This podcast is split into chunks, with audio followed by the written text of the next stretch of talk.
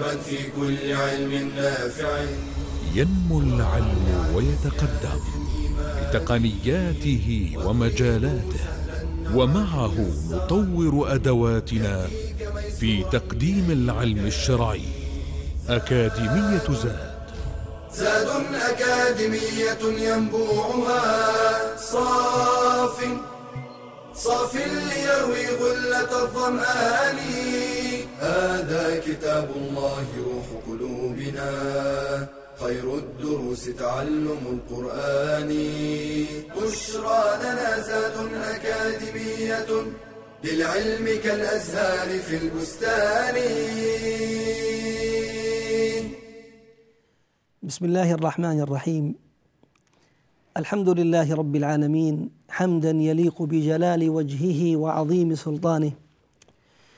وأشهد أن لا إله إلا الله وحده لا شريك له الواحد في ألوهيته وربوبيته وأسمائه وصفاته. وأشهد أن سيدنا وحبيبنا محمد عبد الله ورسوله. أرسله الله رحمة للعالمين وقدوة للسالكين فصلى اللهم وسلم وبارك عليه وعلى آله وأصحابه إلى يوم الدين. سبحانك لا علم لنا إلا ما علمتنا إنك أنت العليم الحكيم. اللهم علمنا ما ينفعنا وانفعنا بما علمتنا وزدنا علما. ما شاء الله كان.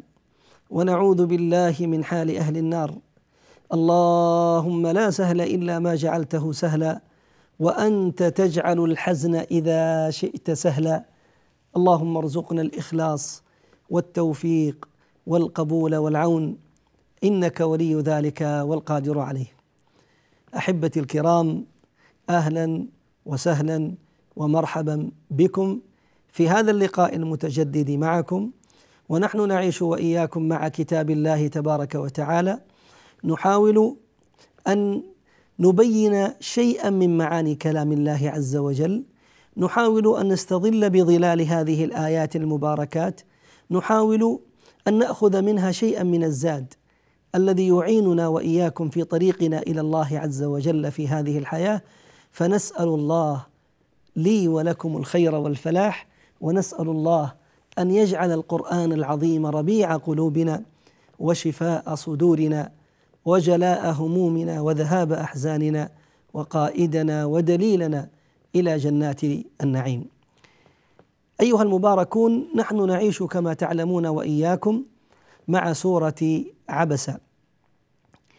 وكنا قد بدأنا الحديث في اللقاء الماضي عن امتنان الله تبارك وتعالى بل وتذكيره عز وجل لابن آدم لهذا المخلوق الذي خلقه الله تبارك وعز وجل من تلك النطفة الذي يذكره سبحانه وعز وجل ببدايته فإن النظر في البدايات تجعل العبد وهو في النهايات يرعوي ويكف عن غيه الذي يسير فيه. فقال الله تبارك وتعالى وهو يذكر ذلك الكافر البعيد عن الله تبارك وتعالى الذي ملأ هذا الوجود بكفره وضلاله وانحرافه قتل الإنسان ما أكفره. لعن وطرد من رحمة الله تبارك وتعالى من أي شيء خلقه. من نطفة خلقه فقدره. خلق الله عز وجل هذا الإنسان كما ذكرنا من نطفة ثم قدر جل وعلا أن تكون هذه النطفة علقة ثم أن تكون مضغة ثم أن يكون بعد ذلك إنسانا. فتبارك الله أحسن الخالقين. تبارك الله أحسن أحسن الخالقين الذي خلق هذا الإنسان بهذا الجمال. وهذه الروعة أفيستحق هذا الخالق الذي خلقك في أحسن تقويم؟ أفيستحق منك عبد الله أن تجابهه بالكفر والعصيان والنكران؟ الجواب كلا بل إن الواجب أن يقابل بالشكر على النعم وأن يقابل بزيادة الاعتراف به والتذلل إليه والاقتراب منه سبحانه وتبارك وتقدس من نطفة خلقه فقدره. ثم قال تعالى ثم السبيل يسره. هذا المخلوق الذي خلقه الله تبارك وتعالى من نطفة وجعله في بطن أمه تبارك وتعالى ما شاء يسر له بعد ذلك هذا السبيل. أي سبيل؟ قال بعض أهل التفسير ثم السبيل يسره أي أخرجه من بطن أمه. أخرجه من بطن أمه. ولك أن تتأمل ما في هذا الإخراج لهذا المخلوق الذي وصل بهذا الخلق بهذا الوزن. لك أن تتخيل كيف كان إخراجه من بطن أمه ومع ما فيه من الصعوبة والآلام والزفرات والآهات والصرخات وغير ذلك. لكن الله عز وجل يسر له سبيل الخروج. وقال بعض أهل العلم ثم السبيل يسره أي سبيله في هذه الحياة سيره في هذه الحياة إلى الله تبارك وتعالى. جعله الله عز وجل مخيرا. إنا هديناه السبيل إما شاكرا وإما كفورا. إنا هديناه النجدين. فالله عز وجل يسر لابن آدم اختيار الخير فجعل معرفة الخير والدلالة عليه أمر ميسر. من شاء آخذ به من شاء آخذ به فأعين على ذلك وسار إلى ربه. ومن أعرض عنه عياذا بالله فتنكب الصراط. فكانت الطريق الأخرى. نسأل الله أن يعيذنا وإياكم منها ومن أهلها. ثم السبيل يسره. ثم قال تعالى ثم أماته فأقبره. بعد أن كان في بطن أمه فخرج فيسر في هذا السبيل في هذا الطريق في هذا السير إلى الله عز وجل إما على إيمان وإما على كفر والعياذ بالله. بعد ذلك تأتي ساعة محددة لكل إنسان منا ثم أماته فأقبره. يميته الله تبارك وتعالى لأن لكل أمة أجل. فإذا جاء أجلهم لا يستأخرون ساعة ولا يستقدمون. جعل الله تبارك وتعالى الموت سنة لا يمكن أن تحيد عن مخلوق من مخلوقات الله تبارك وتعالى في هذا الملكوت. فقال عز وجل بلفظ العموم كل نفس ذائقة الموت. كل نفس ذائقة الموت وإنما توفون أجوركم يوم القيامة. فإذا جاء أجلهم إذا أراد الله تبارك وتعالى لهذه الروح أن تفارق الجسد أماتها الله تبارك وتعالى. ثم أقبره عز وجل أي جعله في قبره. فكان إقبار أو كان إدخال الناس في هذه القبور ومواراتهم التراب نعمة من نعم الله تبارك وعز وجل على ابن آدم. ولهذا لاحظ كيف أن الله عز وجل يمتن علينا بهذه النعمة. كون الله تبارك وتعالى كرم ابن آدم كرم ابن آدم فما جعله كسائر الحيوانات ربما يلقى في في في فلاة من الأرض أو يترك على ظهر الأرض في أي مكان فيكون جيفة منتنة. يتقزز الناس منها ويتقذرون برائحتها. لا الله عز وجل جعل هذا الإنسان يقبر في هذه الأرض يدفن فيها ويوارى عليه التراب. وفي هذا دليل أيها الأحبة الكرام على أن الإنسان إذا مات فلا يجوز أن يتخذ معه من إجراءات بعد موته إلا أن يوضع في قبره. بمعنى لا يجوز أن يصنع به ما يصنع به بعض الأقوام من حرق أو إلقاء نعوذ بالله في بحر أو إلقاء للهوام والوحوش وما شابه ذلك أو تعليق وتحنيط كما يوضع في بعض الدول. كل ذلك من الأمور التي لا تجوز في شريعة الله تبارك وتعالى. فالأصل أن يوضع ابن آدم في هذا القبر الذي يواريه فيكف سوءته ويكف نتنه ليحمى عباد الله عز وجل وتبقى الأرض صالحة للسكنى وللحديث بقية إن شاء الله بعد الفاصل. بشرى لنا زاد أكاديمية للعلم كالأزهار في البستان.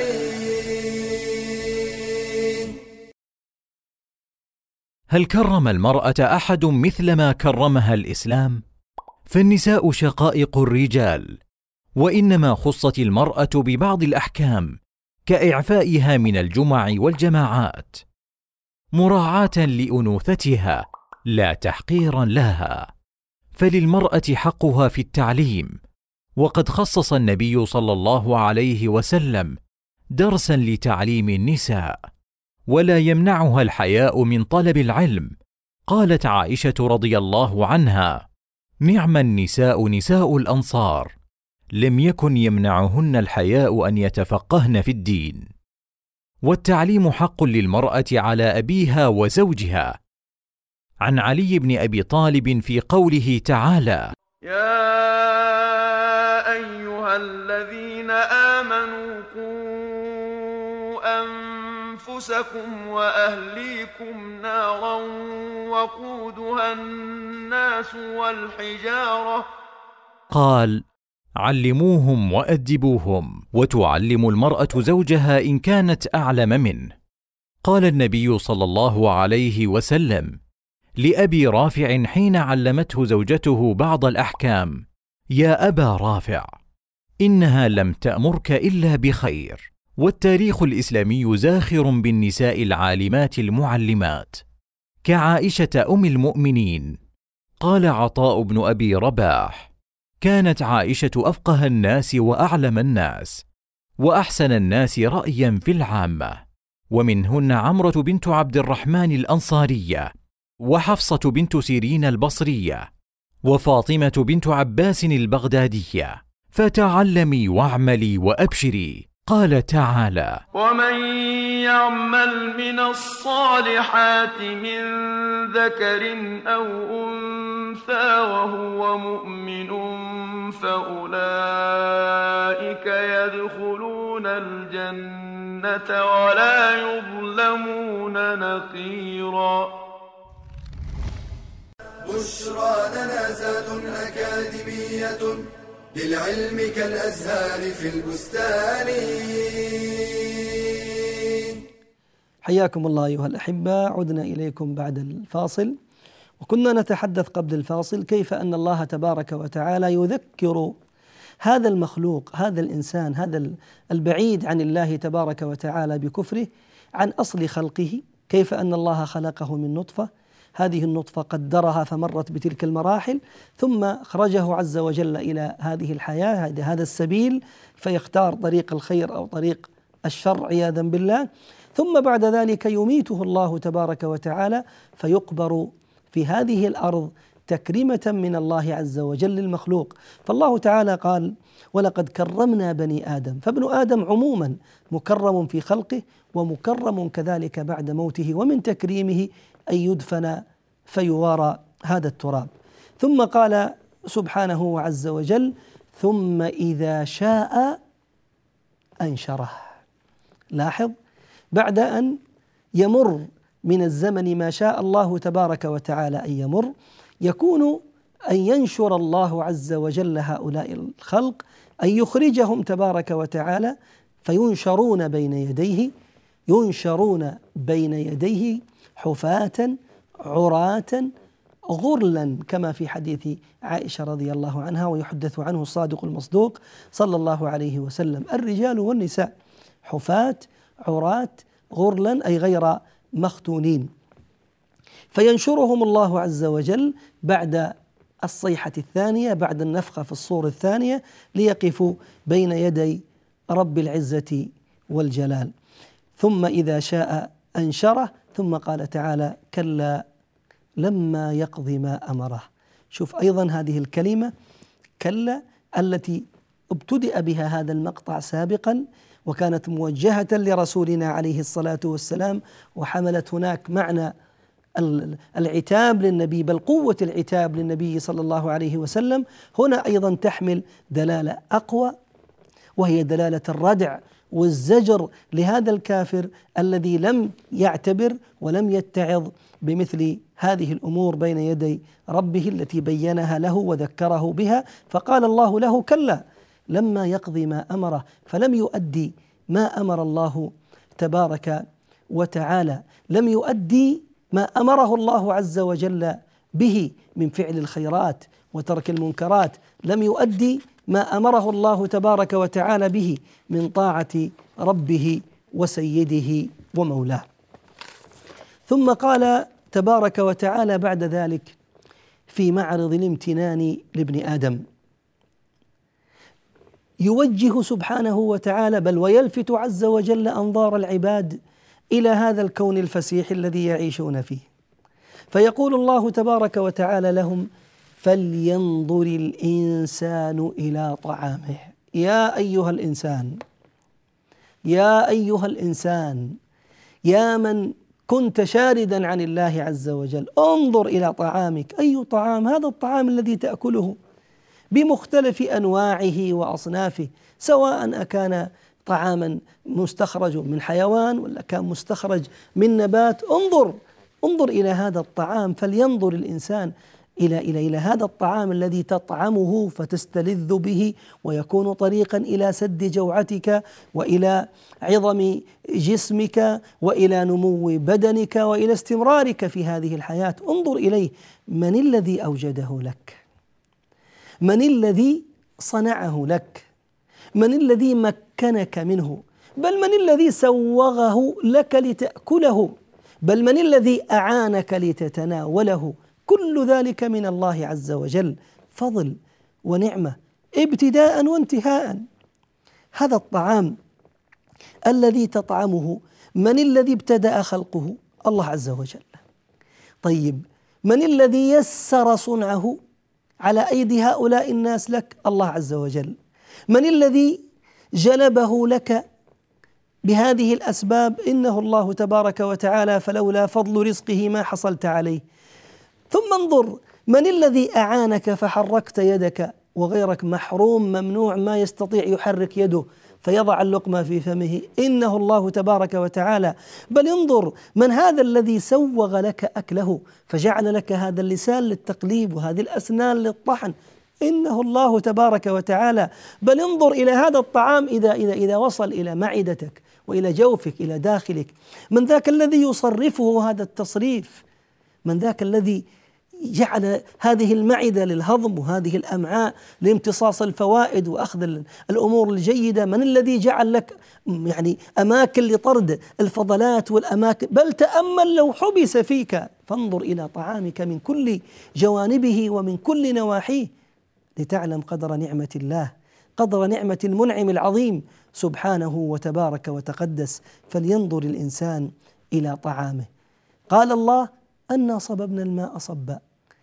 انظر إلى بداية خلق هذا الطعام لك. ماذا فعل الله عز وجل؟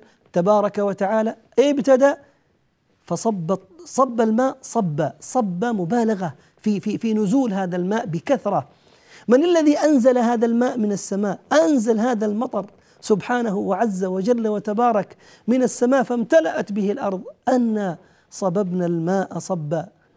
فإذا نزل هذا المطر قال تعالى ثم شققنا الأرض شقا. البذور توضع في التربة. توضع في التربة. ثم يصب الله تبارك وتعالى هذا الماء عليها صبا كثيرا. ثم يحصل بعد ذلك أن تبدأ هذه البذرة بالتحرك داخل التربة. فتتشقق هذه الأرض. لماذا؟ لتخرج منها هذه النبتة. فتبدأ في هذا النمو العظيم الذي يكون سببا لإخراج أنواع الحبوب والأطعمة والفواكه. لك يا ابن آدم فضلا من الله تبارك وتعالى ونعمة فاحمد الله عز وجل على فضله وإنعامه تبارك وتعالى. قال الله أنا صببنا الماء صبا ثم شققنا الأرض شق فأنبتنا فيها حبا الله أكبر. أنبتنا فيها هذه الحبوب. أنبتنا فيها هذه الحبوب على اختلاف أنواعها. الذرة القمح الشعير وغير ذلك من أنواع الحبوب التي جعلها الله تبارك وتعالى تخرج من هذه الأرض المتشققة. يا ابن آدم يا أيها المخلوق والله لو ابتكرت ما ابتكرت والله لو صنعت ما صنعت. لو اخترعت ما اخترعت. والله ما استطعت أن توجد هذا الإيجاد ولا أن تخلق هذا الخلق ولا أن تبدع هذا الإبداع الذي جعله الله تبارك وتعالى لك. فاحمد الله على نعمه. ولم التعالي على سيدك ومولاك؟ ولم التعالي على سيدك ومولاك الذي جعل لك هذا الحب الذي تقتاته وتعيش منه؟ فأنبتنا فيها حبا وأيضا. قال تعالى بعد أن تشقق هذه الأرض فيخرج كذلك النبات الذي يحمل هذا الحب. آه يخرج أيضا أمور أخرى. قال عز وجل وعنبا وقضبا. وعنبا وقضبا. مما يخرجه الله تبارك وعز وجل لابن آدم أنه يخرج له الأعناب. هذا هذا الكرم الذي الذي نراه على العرائش. فيخرج هذا العنب باختلاف ألوانه وباختلاف طعوماته. انظر إليه. هل نظرت في يوم من الأيام إلى هذا العنب في بداية خلقه؟ إذا بدأ يتحصرم ثم بدأ يعقد الماء مر حامض كالعلقم لا تستطيع أن تضعه في فمك؟ ما تمضي عليه أيام حتى يبدأ بالكبر فيتموه ثم يتخذ لونا شاء الله عز وجل أن يتخذه الأسود والأحمر والأصفر والأخضر مع أنه يسقى بماء واحد في أرض واحدة. ولكن مختلف ألوانه ومختلفة مذاقاته. من الذي أبدع هذا الإبداع؟ من الذي خلق هذا الخلق؟ إنه الله تبارك وتعالى ملأ الله قلبي وقلبكم تعظيما له. وللحديث بقية إن شاء الله بعد الفاصل. بشرى لنا زاد أكاديمية للعلم كالأزهار في البستان.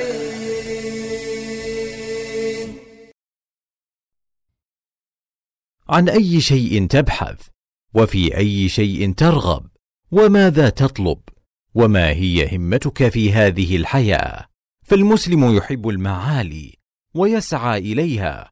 قال صلى الله عليه وسلم إن الله يحب معالي الأخلاق ويكره سفسافها. واعلم أن طلب العلم لا ينتهي بل هو مستمر إلى آخر العمر. قيل للإمام أحمد وهو يحمل محبره إلى متى؟ فقال مع المحبرة إلى المقبرة ولا يعوق كبر السن عن طلب العلم إذا توافرت الهمة فلا أن تموت طالبا للعلم خير من أن تموت قانعا بالجهل. وذو الهمة في الطلب يهتم بجمع الفوائد وقراءة المطولات قال أبو عبيد. ربما كنت أستفيد الفائدة من أفواه الرجال فأضعها في الكتاب فأبيت ساهرا فرحا بتلك الفائدة. وقال الخطيب البغدادي قرأت على إسماعيل بن أحمد صحيح البخاري جميعه في ثلاثة مجالس. ومن المهم المداومة على طلب العلم فالقليل مع المداومة خير من الكثير مع الانقطاع. قال عكرمة طلبت العلم أربعين سنة وقال أبو العباس النحوي ما فقدت إبراهيم الحربي من مجلس لغة من خمسين سنة فاطرح عنك الكسل واحرص على دراسة العلم وإحسان العمل. قال تعالى والذين جاهدوا فينا لنهدينهم سبلنا وإن الله لمع المحسنين. بشرى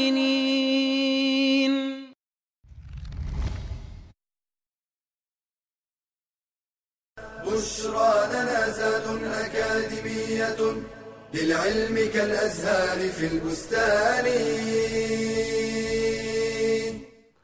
حياكم الله أيها الأحبة. أهلا وسهلا ومرحبا بكم. عدنا إليكم بعد الفاصل ولا زلنا نتحدث معكم أيها المباركون عن هذه المنن عن هذه النعم التي أكرم الله تبارك وتعالى ابن آدم بها. فجعلها سبحانه عز وجل متاعا له إلى حين يتقلب في هذه الخيرات ويأكل من هذه البركات.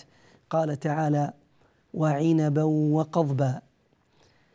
القضب قيل هو ما يأكله الحيوان من أنواع الأعلاف لأنه يقضب أي يقطع. وقيل أن المراد به كل خضار رطب كالقثاء والخيار مثلا فيأكلها ابن آدم. سواء على القول الأول أو على القول الثاني هذا فضل الله هذه نعم الله هذه منن الله. يمتن الله تبارك وتعالى بها على عباده وهذا الذي يهمنا. الذي يهمنا أن هذه الآيات إنما سيقت لمعرض الامتنان على ابن آدم بما خلق الله تبارك وتعالى له وعنبا وقضبا وزيتونا ونخلا.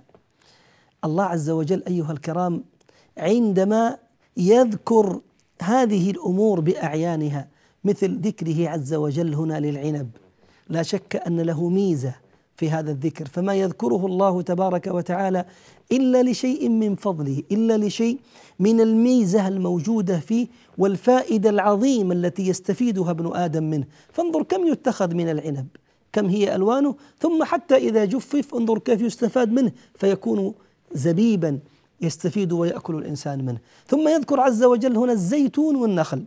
أما الزيتون فحدث عن فضائله ولا حرج. يكفيك في الزيتون أنه شجرة مباركة كما أخبر تبارك وتعالى يوقد من شجرة زيتونة. هذه الشجرة الزيتونة المباركة يوقد من شجرة مباركة زيتونة لا شرقية ولا غربية. فهي أولا أي الزيتونة شجرة مباركة. ثم ما يخرجه الله تبارك وتعالى من ثمار فيه من البركة ما شاء الله عز وجل أن يكون. ثم ما يكون من إخراج الزيت منها أشد بركة وأعظم نفعا كما ثبت ذلك في الطب الحديث. ولهذا أقسم الله تبارك وتعالى به كما في سورة التين إذ قال تعالى والتين والزيتون. وزيتونا ونخلا وتأمل. لم يقل الله تبارك وتعالى وزيتونا ورطبا أو وبلحا أو وتمرا لا. وإنما قال عز وجل وزيتونا ونخلا. ليبين عز وجل أن هذه النخلة المستفاد منها ليس فقط هذا الرطب أو هذا البلح أو إذا صار تمرا إنما النخلة يستفاد من كل شيء فيها. يستفاد من ثمرتها فتؤكل. يأكله ابن آدم. يستفاد من نوى هذه التمرة فيكون علفا للبهائم. علفا للبهائم. يستفاد من ورقها من سعفها إذا إذا إذا جفف فيكون طريقا لعمل الحصير طريقا لصناعة المساكن أحيانا به. يستفاد كذلك حتى أحيانا مما في مما في باطنها. يستفاد من جذوعها. فلا يرمى من النخلة شيء. لا يرمى من النخلة شيء مما كان من ثمرها أو من جذعها أو من سعفها من ظاهرها أو من باطنها حتى الجمار الذي في باطنها يستفاد منه. ولهذا ذكر الله عز وجل النخل بشكل عام في معرض الامتنان ليمتن بكل ما فيها وليس فقط برطبها أو بلحها وزيتونا ونخلا. ثم قال تعالى وحدائق غلبا أيضا مما خلق الله عز وجل لك ابن آدم. هذه الحدائق جمع حديقة وهي البستان الذي يحاط بسور.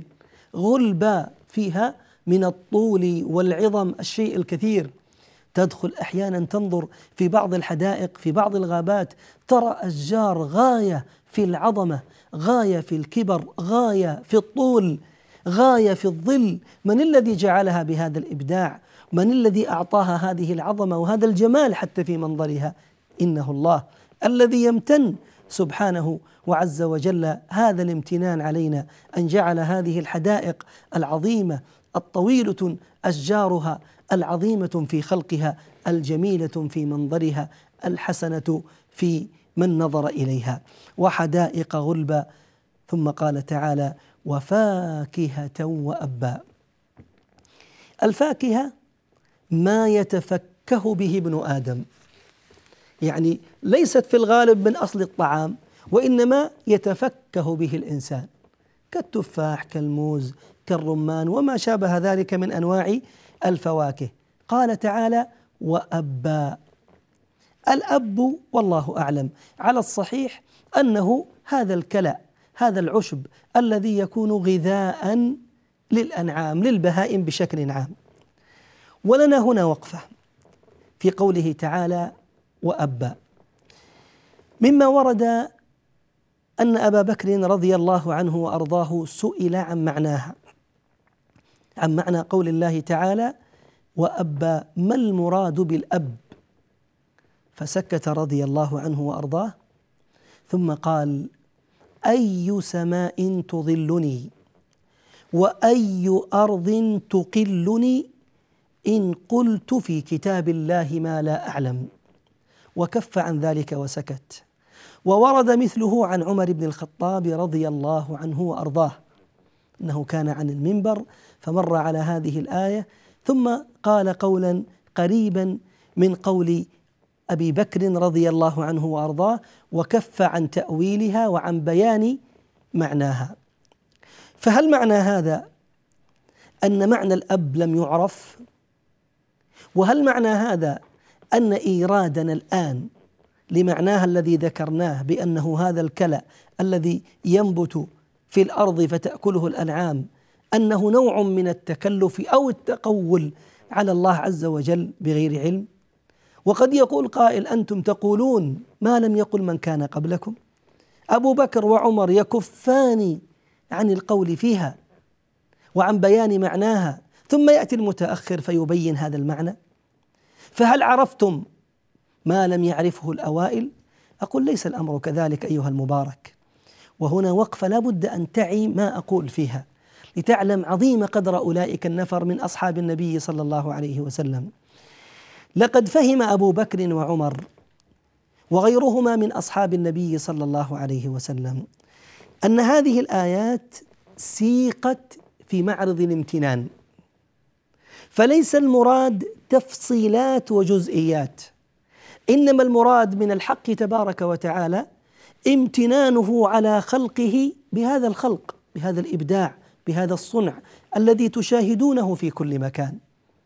فليس المراد منه عز وجل والله أعلم ذكر التفصيلات والتفريعات وإنما المراد الإجمال إجمال عظيم الخلق. وهذا ما فهمه أبو بكر وهذا ما فهمه عمر رضي الله عنهم ولهذا كفوا فاستفادوا من العبرة العامة واتعظوا بها وعاشوا معها لأنهم رضي الله عنهم وأرضاهم كان يهمهم العمل أكثر من أهمية العلم.